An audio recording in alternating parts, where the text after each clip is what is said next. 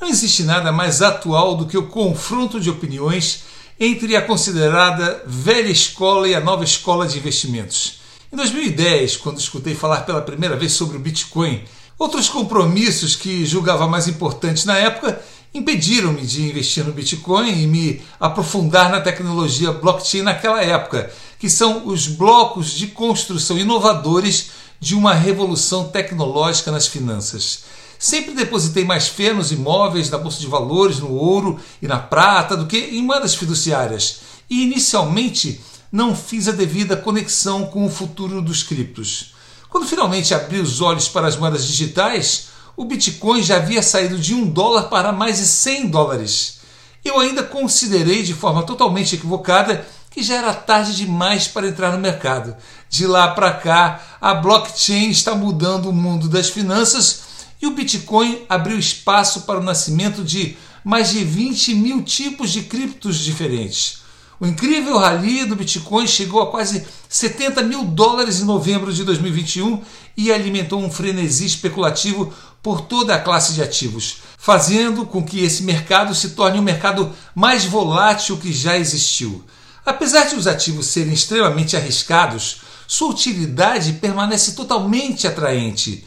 Muitos acreditam que o mundo financeiro irá se beneficiar dessa inovação tecnológica, gerando opiniões divergentes em que alguns investidores proeminentes abraçaram as criptomoedas, ao passo que outros expressam sua oposição de modo veemente. Recentemente, em uma conferência sobre criptomoedas em Miami, na Flórida, os dois campos se colidiram, com um renomado apoiador colocando na mira um opositor igualmente reconhecido, o embate entre a velha e a nova escola de investimentos.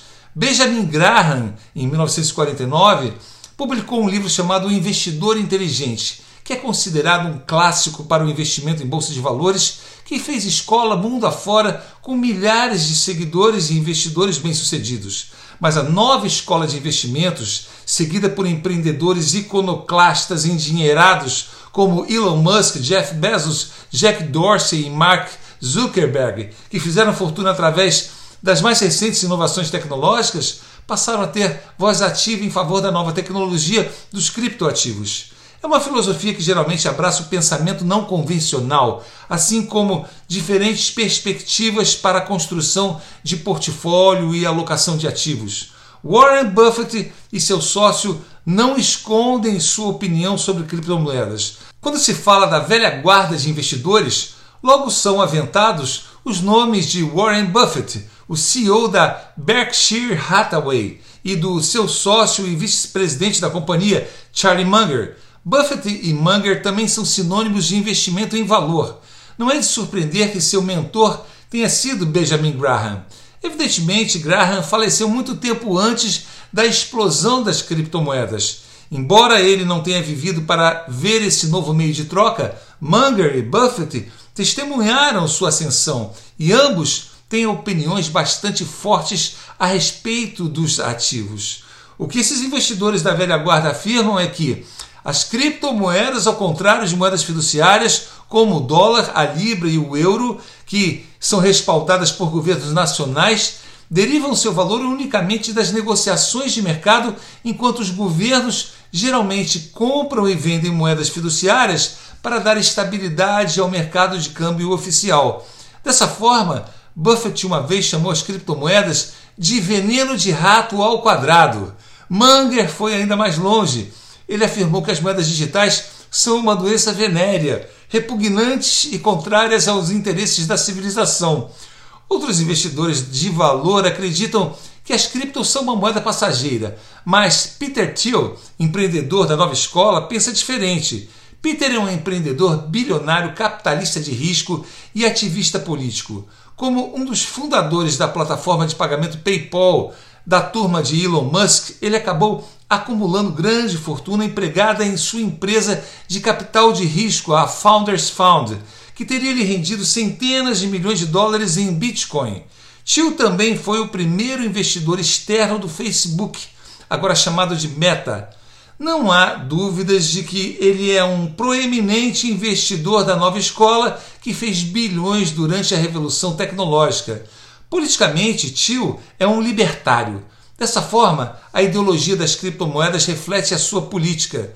As criptos rejeitam o poder governamental sobre a oferta monetária e o devolvem aos indivíduos.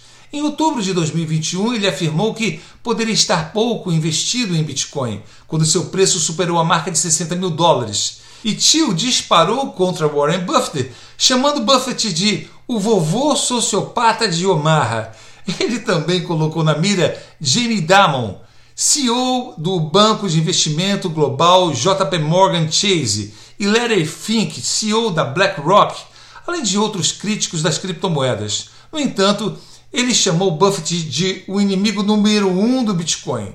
Tio se posicionou como o porta-voz da nova escola de investimento, rotulando Buffett, Diamond, Fink e outros críticos das criptomoedas de garotos propaganda da velha e ultrapassada escola de investimentos. Segundo ele, referindo-se a eles como gerentocratas.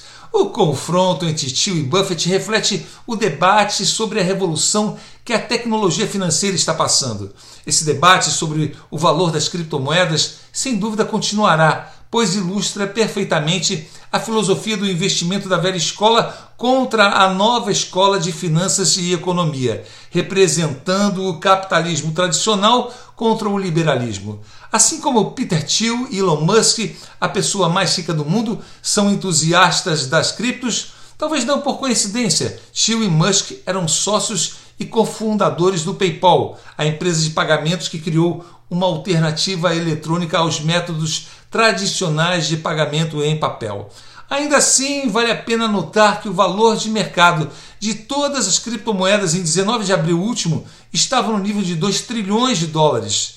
Essa capitalização de mercado não representa absolutamente qualquer risco sistêmico às ações, tipo de investimento favorito de Buffett e muitos outros. A Apple, empresa mais valiosa do mundo, tem uma capitalização de mercado, somente ela, de cerca de quase 3 trilhões de dólares. Ainda assim, as criptos possuem uma base rica e influente de apoiadores e detratores. À medida que cresce de forma irreversível a capitalização do criptomercado, mais acirrado tende a se tornar esse desacordo. Apesar de toda a euforia especulativa que os ralis nas criptomoedas possam desencadear, a utilidade das moedas digitais e seu desafio às finanças tradicionais e ao controle governamental estão no centro do debate político, ideológico e econômico, refletido no embate entre a nova e a velha escola de investimentos. E você, qual é a sua opinião? Fique por dentro das dicas aqui do canal e participe do sorteio de cursos sobre bolsas de valores e criptomoedas aqui no canal, todo o último final de semana de cada mês. Para participar, você precisa apenas responder nos comentários nossas perguntas e, se ganhar, fazer um vídeo falando sobre sua opinião para que possa receber o prêmio.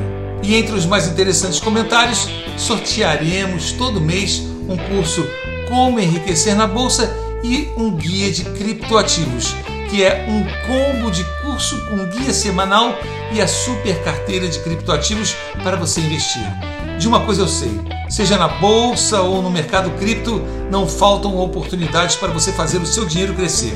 Inscreva-se no canal para ficar sempre por dentro de como enriquecer e compartilhe esse vídeo com quem precisa conhecer mais sobre investimentos. Assim você ajuda esse mundo a ser um pouco melhor. Deus abençoe sempre a sua vida.